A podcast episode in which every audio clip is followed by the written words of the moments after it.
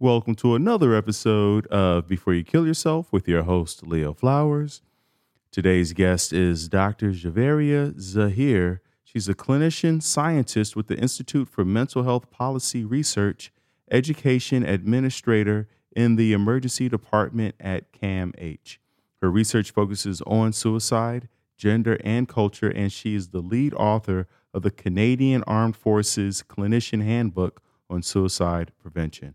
Dr. Juveria Zaheer has done extensive research and investigation on suicide notes and believes that by investigating them, we have an opportunity to improve our understanding of the mindset of people in the moments prior to their suicide deaths. The hope is that we can use this information to understand patterns of thinking that contribute to suicide. These patterns can be targets of treatment in those at risk. Dr. Zaheer has been instrumental in implementing programs that affect the performance of an organization.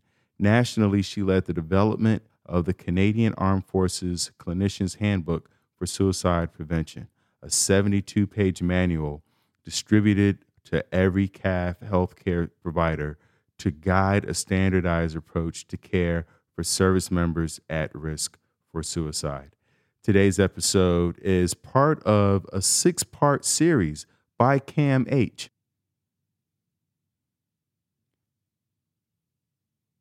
Cam H stands for Center for Addiction and Mental Health, which is Canada's largest mental health teaching hospital. On September 10th, World Suicide Prevention Day, they are launching a national campaign called Not Suicide, Not Today to raise awareness for suicide prevention. And I was lucky enough that they reached out to me um, into the podcast to help spread the awareness of their mission of not suicide, not today. I've put a link to the organization in the show notes. And as usual, you can go to thrivewithleo.com for one on one coaching with yours truly. Remember, I started this podcast because when I was nine, I told my mom when I turned 40, I was going to end my life. And I'm 44 now and still plugging away. The the the struggle, the battle, uh, it it's daily, it's from moment to moment. It doesn't end, but I'm still here and thriving and moving forward. And that's why I always end every po- episode with let's get to tomorrow together because I realize we can't do anything alone we can't thrive. We can't we can't be successful. We can't feel connected by ourselves in isolation. We must take the risk of being vulnerable of letting ourselves be hurt again. I know you've been hurt before and i know you don't want to be hurt again. And i have to tell you that is how we grow. That's how we evolve. And there's no reason for you to do that by yourself. You can go to thrivewithleo.com so that you can get coaching from yours truly or call the 1 800 suicide number or all the other numbers that I'll always list in my show notes. All of my guests also leave their contact information. There's someone who wants to hear from you. Your story deserves to be heard, and you deserve help. One last thing uh, there is a fan. It's hot right now. When I'm recording this, there's a heat wave throughout the world. It's 110 degrees. So a lot of my guests have their fan and AC on. So for the first 20 minutes of this podcast, you're going to hear the fan in the mic. It's going to sound like she's breathing into it. It's just the fan in the mic. Uh, I'd, I'd be um, evil to ask someone in 110 degree heat to cut their fan off for a one hour podcast. So please bear with the uh, the audio uh, sounds. And with that said, let's jump into the episode.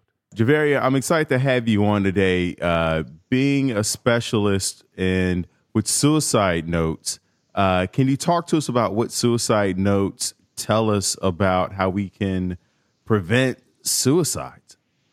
Uh, that's a, a, great question, and thank you so much, Leo, for having me on today.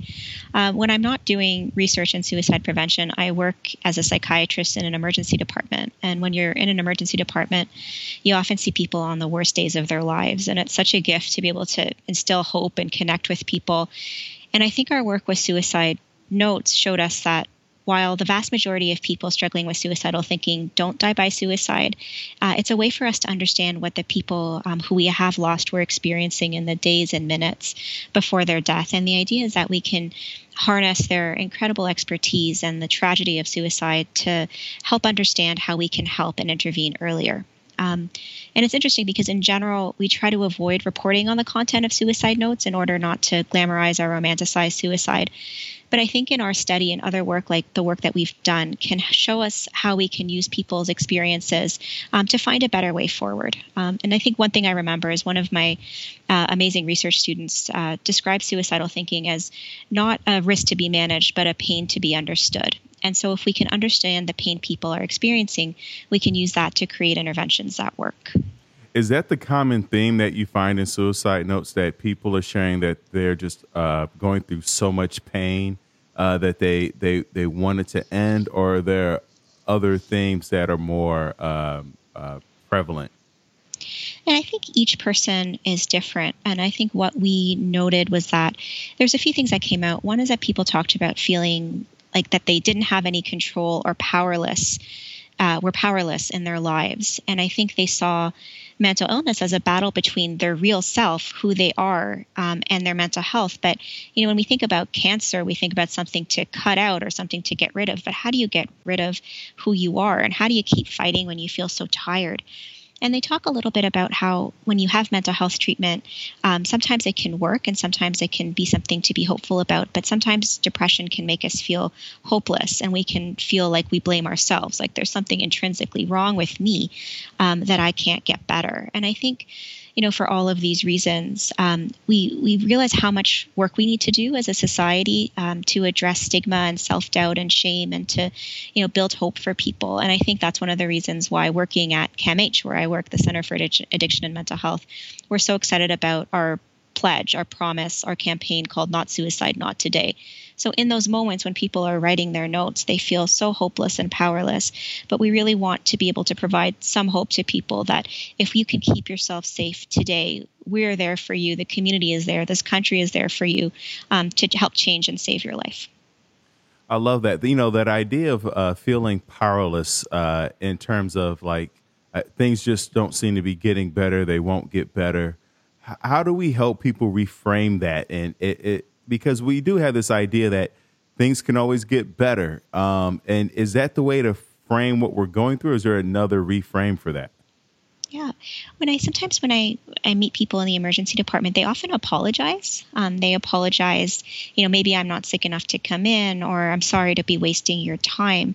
And I think that kind of gets at that piece you're talking about with depression and other forms of mental illness. We can feel like we are powerless, like we're failing, even failing to be hopeful or failing to be happy um, or failing to get better. Um, and so I think, you know, people want to get better and they want to feel better. And when it doesn't happen right away, um, it can be really, really hard.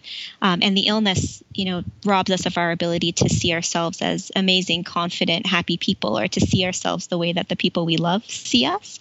So I think one way that we can think about engaging our power or um, helping people feel uh, more secure in that moment is to maybe reframe it as, you know, we're here for you and we just want you to be safe and let us hold on to some of the pain that you're experiencing. Let us tell you that we love you. See yourself as how we see you.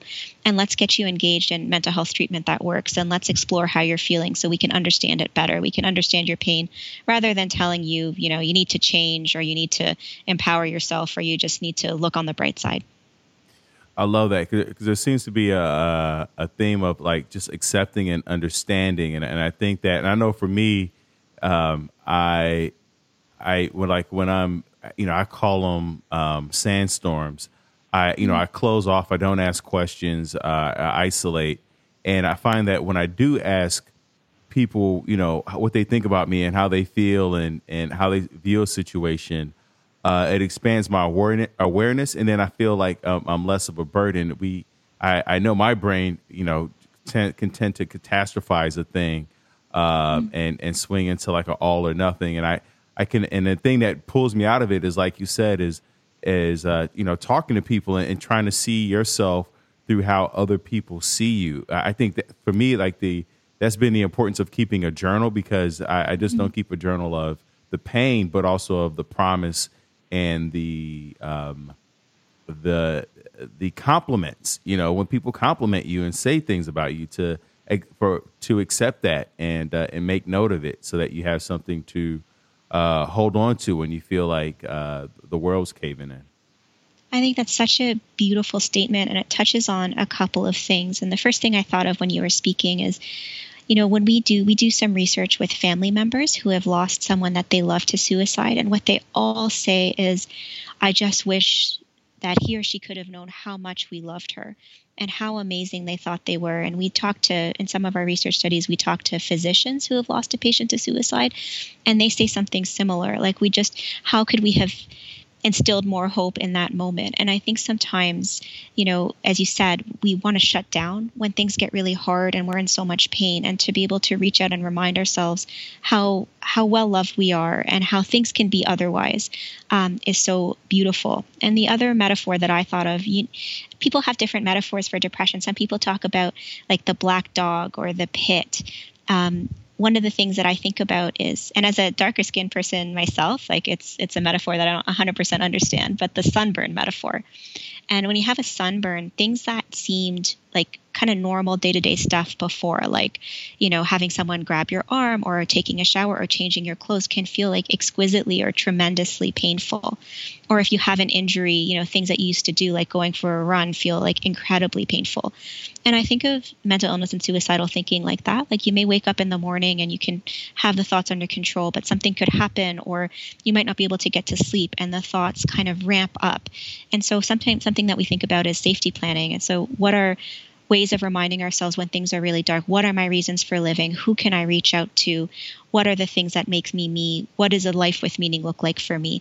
And if we can have those those sort of strategies and techniques available in that moment it can help get us over that painful um, place that we can find ourselves in. I love that you brought up uh, what does a life of meaning look like for me? So many people I, you know people who um, have you know tons of resources educated uh, even they, uh, you know, I find struggle with uh, finding meaning. So you, you, you know, you're aware that it has nothing to do with your socioeconomic status or, or color or, uh, you know, any of the whatever your uh, your demographic is. Uh, we all, on some level, at some time, are struggling with meaning. What when people say they're struggling with meaning, what does that mean? I, I mean, not to you know be ironic, but wh- what is it that they're really searching for when they say you know, what's my purpose? Why am I here? What is that yeah. thing? And who am I? And how do I fit in to this world? Um, what is the role I play?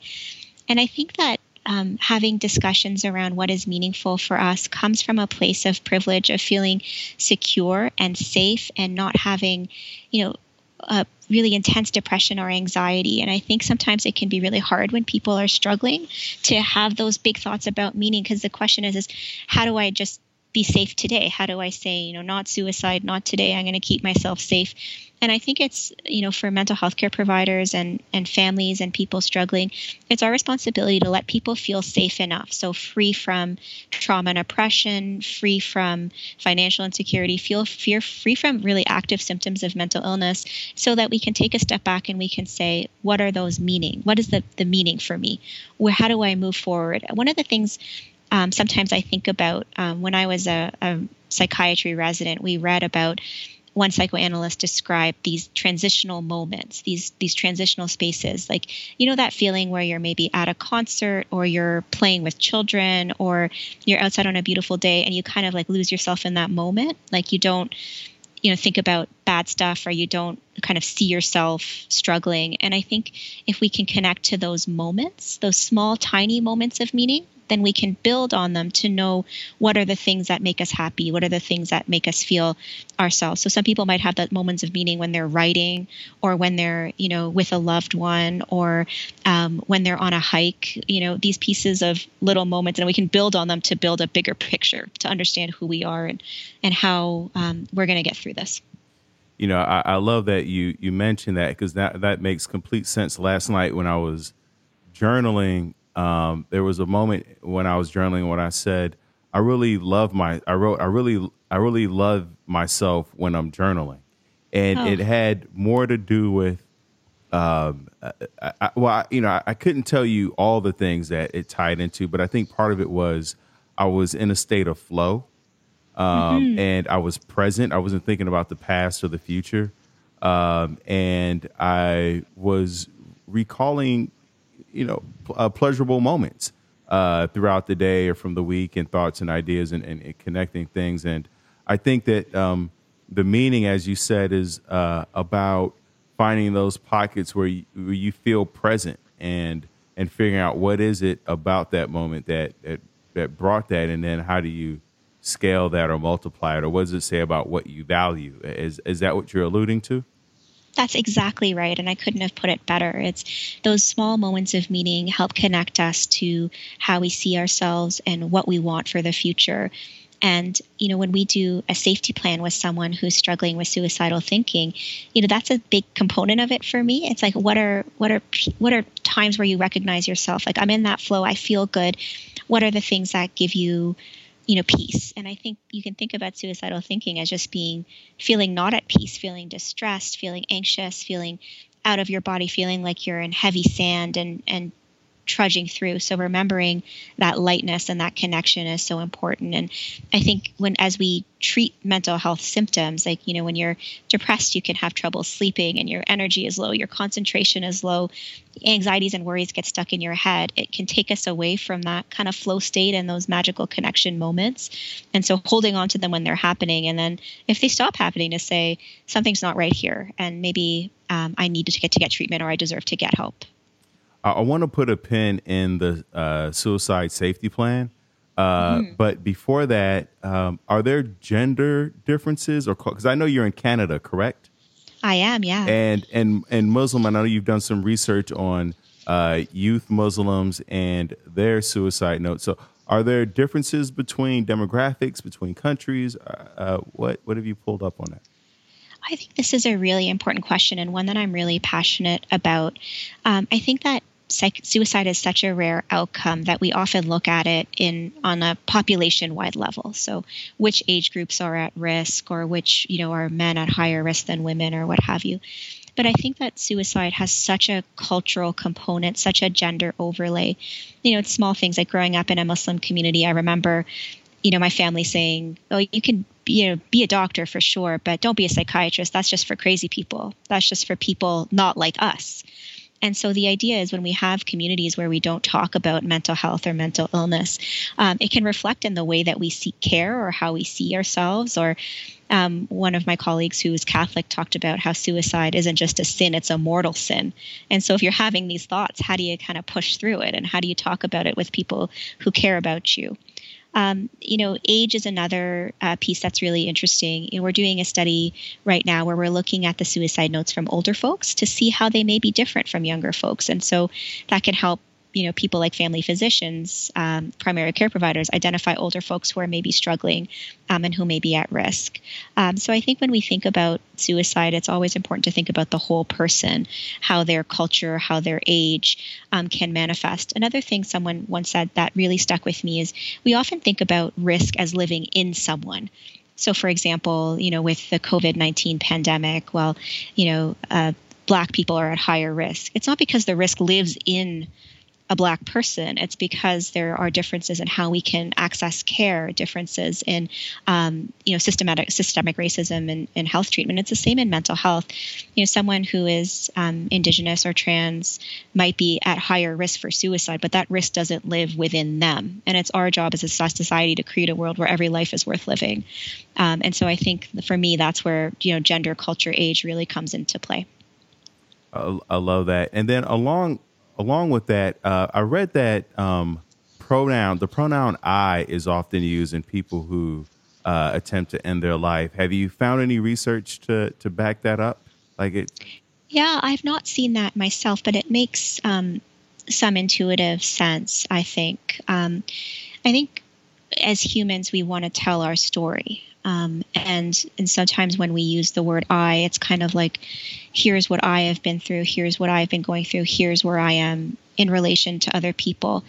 You know, what I would hope is that, and I think as we build you know a society where there's less stigma and people can reach out and we can you know work together to help to give help and get help we can say like it's it's more of a we and we can give people the freedom earlier to tell us how they're feeling and to use that I in smaller ways rather than feeling like they're all alone and isolated. And then you know then you have to kind of be in a position where you're telling your story in a way that is all about distress and pain. Um, and so i think thinking about I's and we's earlier is, uh, is really interesting yeah, I, I, also, you know, looking at the fact that you are a psychiatrist, and I've, I've read about like lithium being helpful in, in, the treatment, and now they have this new nasal spray that they've released. Uh, what are your thoughts in terms of the medications and, and, and what's mm-hmm. useful and, and what uh, is being used but maybe shouldn't be? Yeah, so I one of the reasons I am very lucky to work at CAMH is that you have people from across the spectrum doing different work in suicide prevention, as well as the lived experiences of families and patients who can tell you, like, this works, this doesn't work. I think one thing that is really important is an individual's experience of suicidal thinking is always going to be different. And I think the first step is understanding that pain, understanding their risk, and understanding how we can help together. And that could mean targeting all of the different causes of suicide, uh, suicidal thinking. So, one is the biological piece. So, you mentioned the medication lithium. So, for people with um, a mood disorder, so bipolar disorder or depression, the use of lithium is associated with a reduction in both death by suicide and suicidal thinking.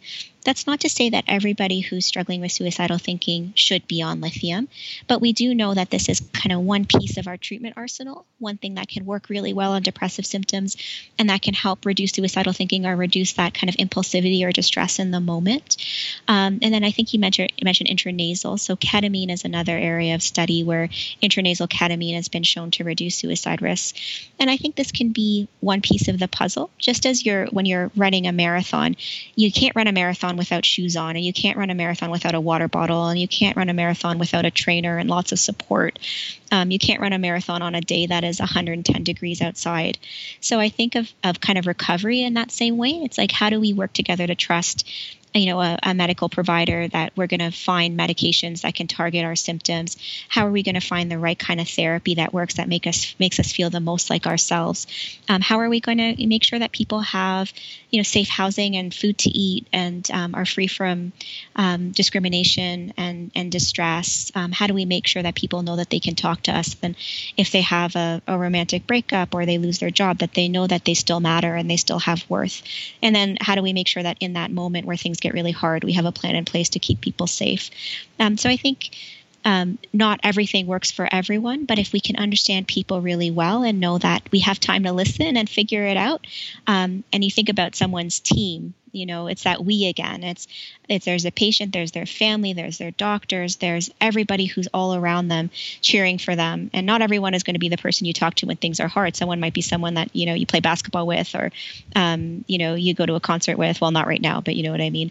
Not everyone has to save this save play the same role but um, we are all in it together. And we need to listen to the people who are suffering to make sure that we're on the right track I love that. Thank you for sharing that. And, and, you brought up plans, so perfect segue into what does a suicide safety plan look like, and uh, is that always the the best for everyone who is maybe leaving some type of treatment, or are there certain instances or certain people who respond better to a plan than others?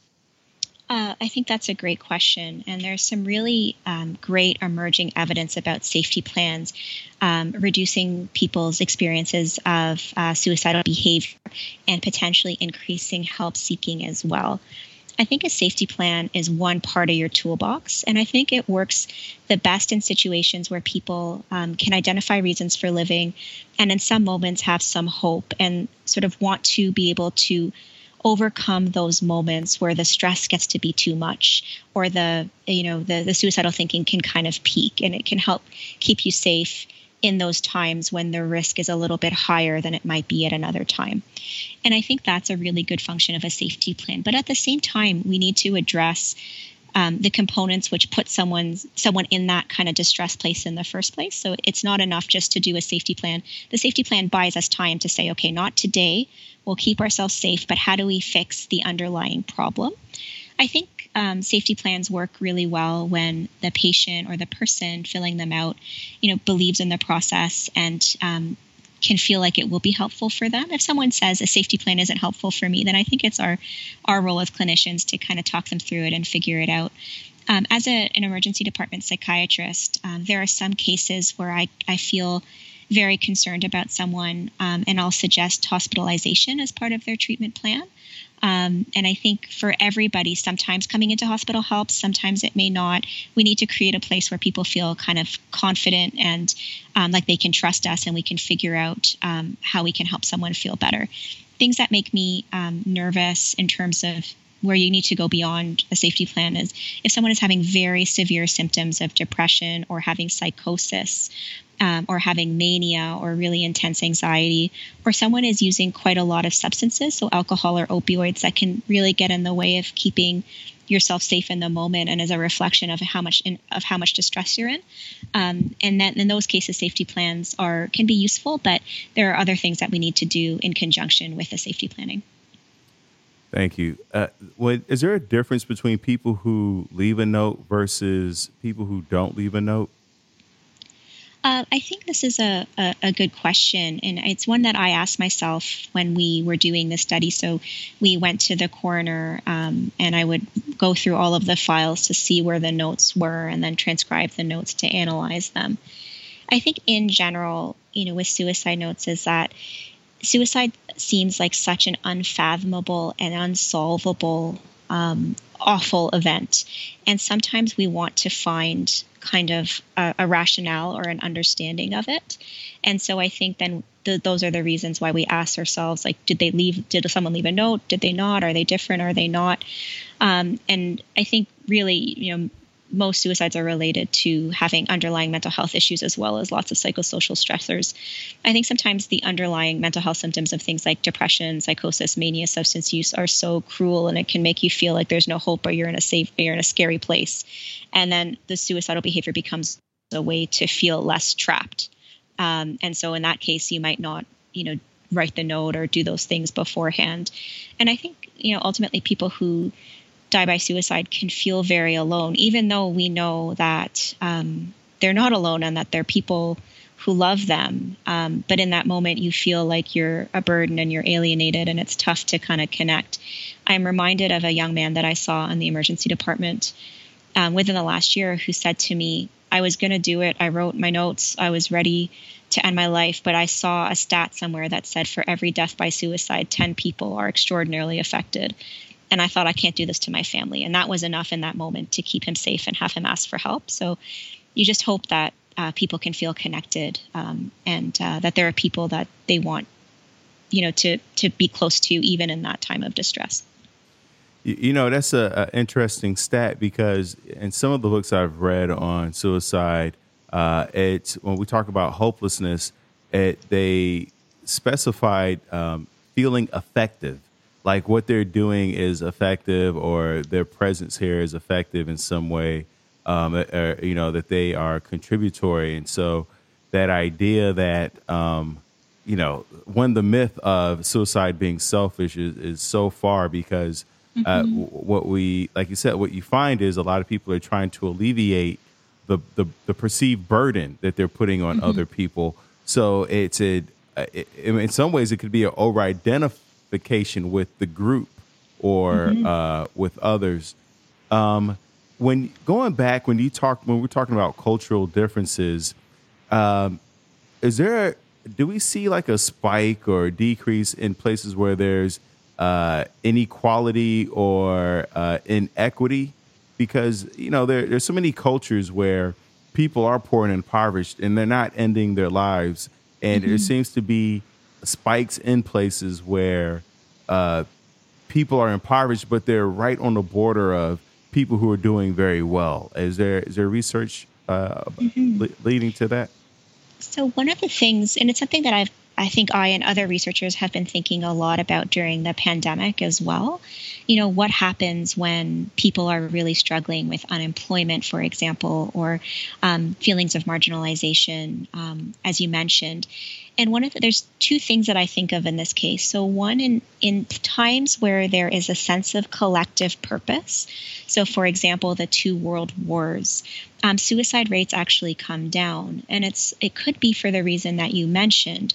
Although I am in a very difficult position, we are in this together. And then there's some other evidence that suggests that during the times of economic recession, although this evidence is a little bit mixed, suicide rates can go up. And the idea is that, you know, I might feel like I am doing poorly compared to somebody else.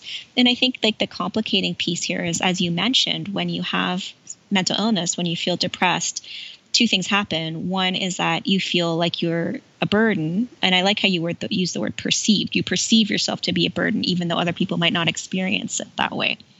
Um, and then the second thing that happens, in addition um, to feeling like a burden, is that you can feel like you're stuck, like your thinking becomes kind of more rigid. A problem that maybe you could have solved before feels unsolvable, and you can feel trapped.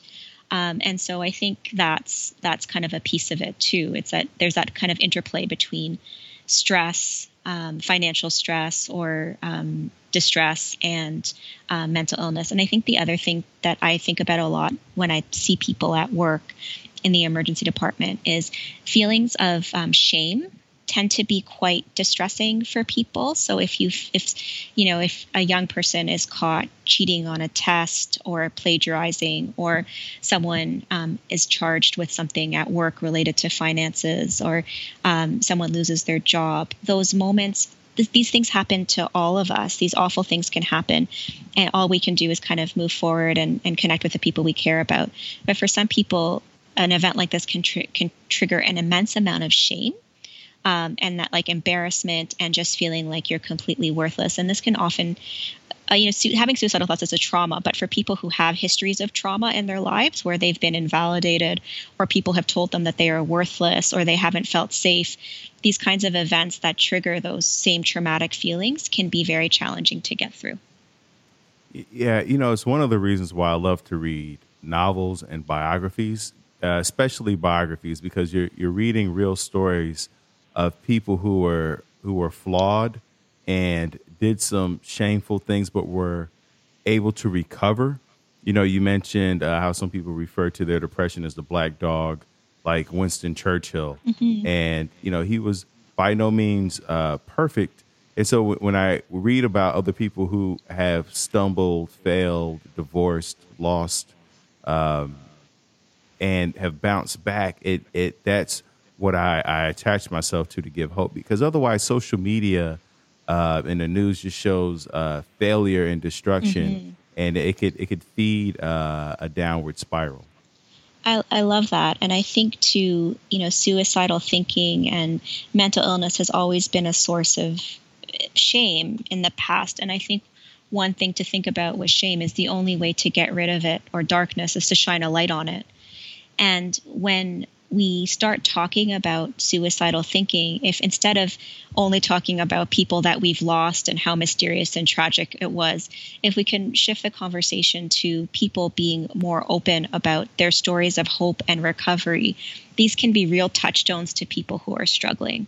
And I think that if we can think about treating mental illness, getting the help you need, managing trauma, getting through those really, really dark moments, um, then I think that has an impact not just on the individual, but in their friends and family, but on all of us.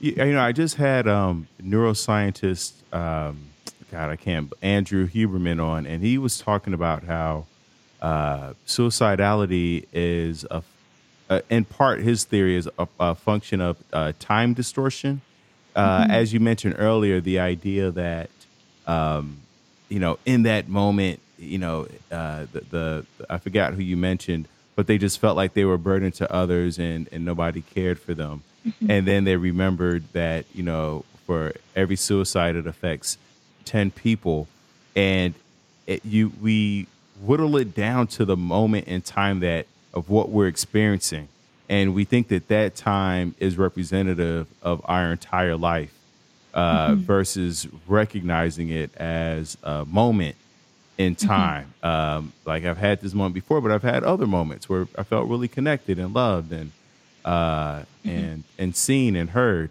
but you we forget that. How do we um, how do we help people zoom out from that time? You gave one example. Are there other examples for people who are listening in to help them zoom out of that time distortion, or do you even agree with that analogy? Yeah, I, I, it kind of comes back to I think it dovetails really nicely with what we were talking about about not today and safety planning and how do we make it through that really really dark moment and kind of take the longer take a longer view of things. You know, these moments of meaning that can go either way. Um, and I like the analogy of being able to zoom out because when the pain and the blackness is so intense, we zoom in and we can't see the people we love us. We can't see that we've been through this before and things got better. We can't see the stories of other people who've been through what we're going through.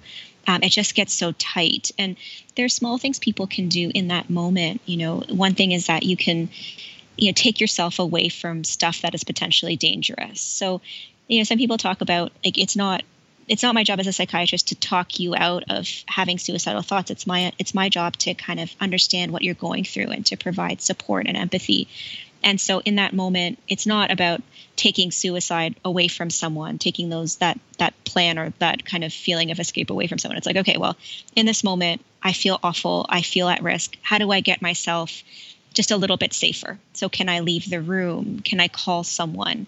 Can I like distract myself? And I think if we can think about like zooming out in like a micro way, like zooming out just a little bit more. Can I look at a picture of someone that I love or care about? Um, and then you can continue to zoom out further as you kind of break that kind of moment. Um, I think the other thing to think about sometimes too, in terms of time distortion, is that things like when we're feeling really distressed, things like alcohol um, or other substances can play a little bit of havoc on how we see a moment. Do you know what I mean? Like, I think all of us understand that if you use alcohol in that moment, it can make you maybe more impulsive or more distressed or, or more disinhibited.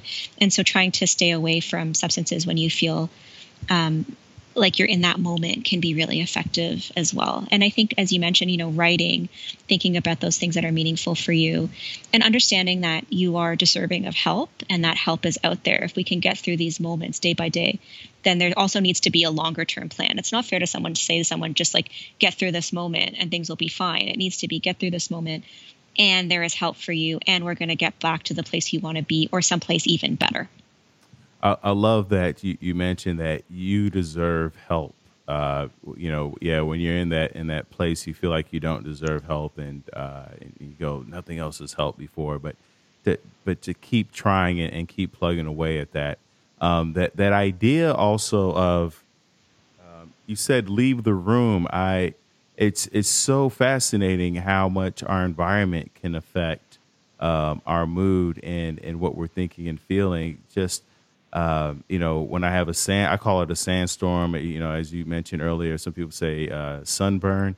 Um, but just going from inside to outside, going for a walk or going for a drive, uh, the thoughts start to shift and start to zoom out, and um, you know, you start to take in those panoramic views. Like you know, when you are visually seeing things from a distance, mm-hmm. I, I mm-hmm. think it uh, it mentally expands uh, our our awareness of of our options and our resources. I, I hear you nodding in agreement. Yeah, absolutely. It's people deserve um, to feel safe, and people deserve to be able to take the long view. People deserve to look into the horizon um, and see how things could be otherwise. And you know their job in that moment is to keep themselves safe and then all of our jobs is to take them from that place where they're zoomed out a little bit and like filling in the color and the richness and the depth um, and reflecting the person who they are back to them. So we can say i'm so proud of you for keeping yourself safe in this moment shifting the shifting the, narr- the narrative a little bit and then we'll help be we'll be with you as we go the rest of the way. You know with it being you know 2020 and we we're starting off talking about suicide notes, but with the technology, are are there text messages now, videos, or and is there a difference between somebody who leaves a written note and a text message and an email and a video, or has that is the research not caught up to that yet? Yeah, that's a great question, and I know that you know companies like you know Twitter and Facebook and Google, you know, you have to face this stuff too. You know, the way that people communicate and potentially communicate in a distressed way uh, one of the things that I think is interesting is I'm in, you know in my mid to late 30s now, and I look at my daughters who are seven and two and a half, and they know how to use phones. Like they know how to like use an iPad and and negotiate stuff in ways that maybe I didn't certainly at that age, and that older folks may not. So I think that the way we communicate is always reflective of like how we normally communicate and who our what our values are and um, and like what we feel comfortable with. So, for example, at CAMH, there's the development of a safety planning app. So rather than for some people like a paper might be great, but for some people like if you're on your phone and your phone is a source of like safety for you, and you're like you might communicate you know distressing things via text maybe more than writing maybe it makes sense to have the safety stuff available for you on your phone if that makes sense so thinking about when and if if there's you know someone who who might post something online or send an email or whatever are there ways that we can kind of kind of address that and help people keep people safe knowing kind of where they go when they feel distressed? So i think yeah i think like like pain doesn't change um, but the way that we kind of express it or manage it changes. And it's like we need to kind of figure out where people are coming from and and figure out different ways where we can help prevent um, you know, earlier when we talked about uh, lithium and the different drugs, and you're talking about bi- uh, the biology of depression and mental health, and then we also tapped, talked a little bit about uh, environment. What are, when we talk about mental health, what are the levels? Uh, what are the contributing factors? Biology, environment. What, what are we looking at? Yeah, when I, you know, when you do training in psychiatry, um, we talk about biopsychosocial. So the biology is the things that you were kind of born with, like your family history. Um, did someone in your family respond to a medication? Did they have depression? Did they have suicidal thinking?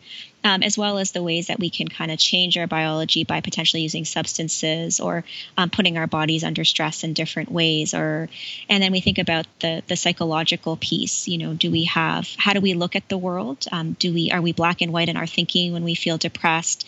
Um, do we tend to blame ourselves when things go wrong? Are we able to problem solve? And then the social piece. You know, do we have housing? Do we have people who care about us? Do we feel safe in this world and that there's a place for us in this world? I think in that social piece, I think about men and help seeking quite a bit as well. So, you know, men and middle aged men have the highest rates of suicide of anybody in North America. And so, how do we kind of help help people like overcome those social scripts of who's allowed to seek help, who's allowed to express themselves, um, and then the cultural overlay as well. Um, when I ask, when I do a suicide risk assessment, I will often think about things that I can't change. So I can't change if someone has a family history of suicide or a personal history of suicidal thinking. Um, I can't change their their gender or, or their age, but these things can I can't change whether they've had a history of trauma. I can't change these things, but I need to understand them to understand the person in context, and then I need to understand what kind of mental health symptoms they're having. You know, if this person hasn't slept in three days and they're exhausted and feeling totally overwhelmed, that's a huge deal. And so understanding kind of their their mental health symptoms, and then I want to understand acute risk factors in terms of the social piece. So, what has changed in their social life and their connectedness and their security in their relationships? Um, so, I think that's a really important piece. And then finally, I look for things that I call warning signs. So, for me, everybody's going to be a little bit different, but there's there's some things that happen when people are at increased risk for suicide on the order of like minutes to hours to days so if people are more agitated, they're talking more about suicide, they're maybe using a lot more substances that they normally wouldn't be, um, that they have insomnia and they feel like there's like they kind of can't, get out of their body. Maybe they have panic or they feel restless. Um, these these are things that I really, uh, or they're engaging in more self harm behavior. These are things that I kind of think about the bucket of warning signs, and that means that we need to intervene, you know, quickly um, to help support the person. Uh, when you talked about black and white thinking, what does that look like for people who, who may not be able to recognize that they have black and white thinking? Yeah, it's a good question. It can look different for different people. And I think the other word you, you hear it is like cognitive rigidity. Um, I think about it as, you know, how if something happens, then a bunch of other things that can happen. So, you know, if I uh, call in sick or if I show up late for work, then people might be annoyed with me I might get fired. Um, people might say, "Oh, you know, the the commuter train wasn't working today. No big deal." Um, people might asking me if everything is okay. People might say like not even notice. So when I say if, there's many thens. But if you're in a really black and white place, the if and the then become really tightly linked and tough to kind of decouple. So, you know, if I get into a fight with my boyfriend or girlfriend, then he or she will definitely break up with me. There's no way around it. If I lose my job, then my children can't go to university. There's no way around it. And it's kind of, it reminds me of what you said about time distortion. It's almost like you get so zoomed into that moment, you can only see that potential con- like consequence without seeing kind of the longer view.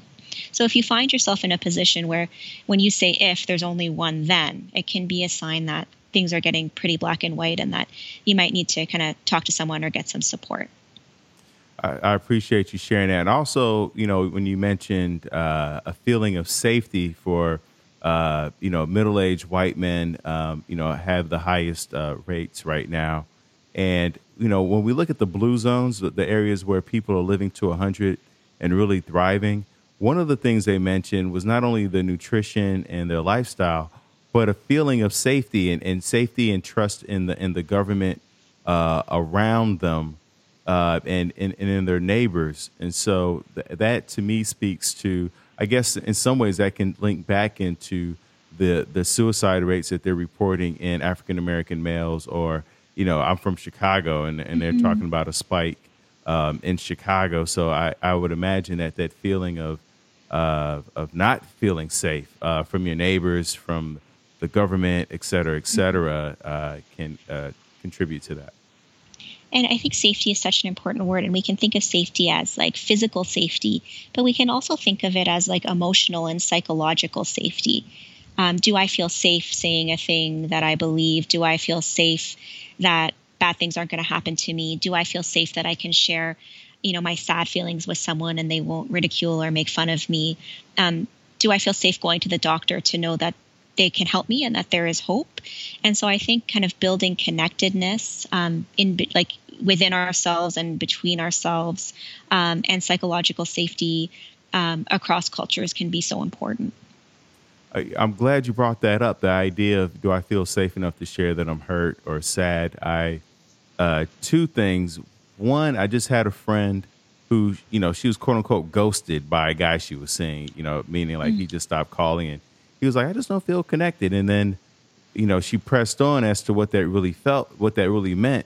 And once they had a conversation, it was like a two hour conversation.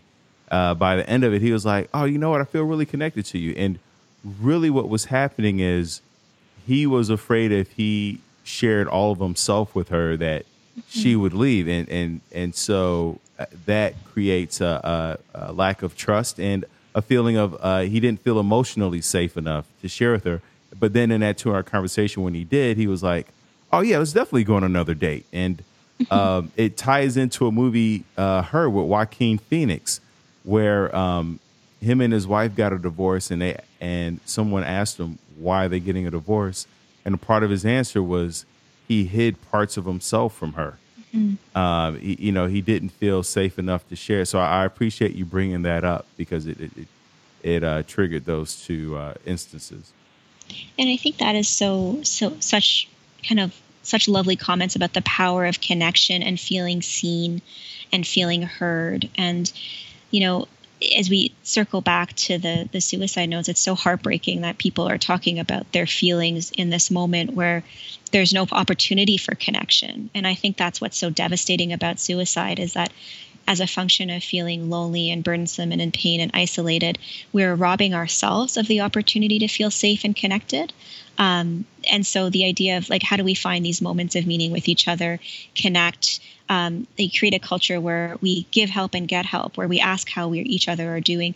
I think I'm sure you guys have talked about this on the podcast before, but you know, asking someone in a supportive way about suicidal thinking doesn't put the idea into their head.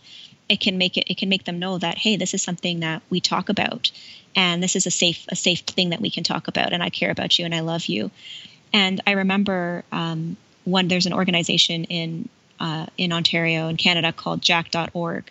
Um, and the founder is called Eric Windeler, and he and his wife lost their son to suicide uh, when he was a university student. And one of the things that Eric said that really stuck with me is that we need to be having these conversations earlier um, with our children when they're young and with each other. So, you know, when we have the conversations of, you know, hey, if you ever have thoughts like these, if you ever feel down or depressed, I'm always here for you. I know things are going super well right now, but, you know, I've had these thoughts before and I know they can come kind of all of a sudden, please let me know if anything changes, and I'm always here for you.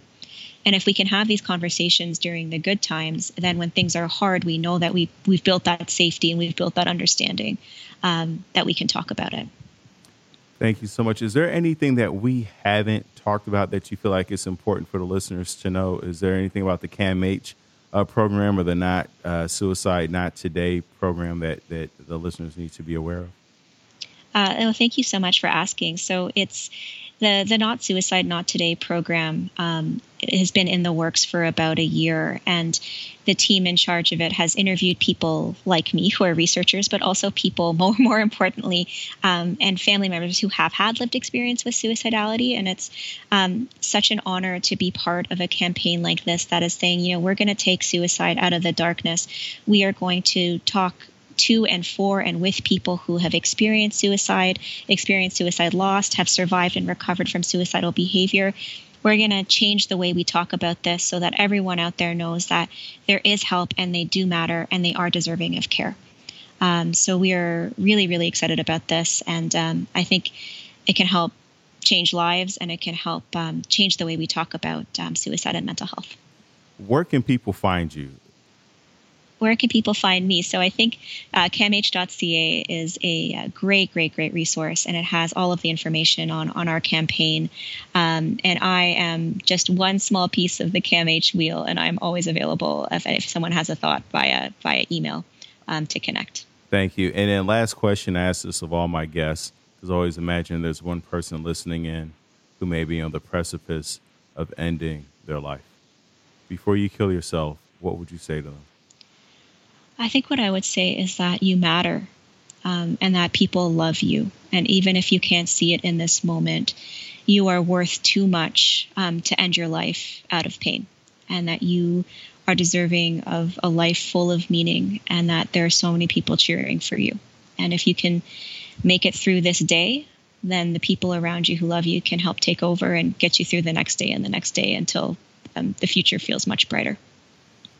Juveria, thank you so much. Thank you so much, listeners, for tuning in. Remember, this podcast is not a substitute for you going to get help, for you calling the 1 800 SUICIDE or 1 800 273 TALK. There are also international phone numbers linked in the show notes. If you're in Canada or India or uh, Asia, wherever you are, there is re- there are resources available for you. You can go to thrivewithleo.com for one-on-one coaching with yours truly.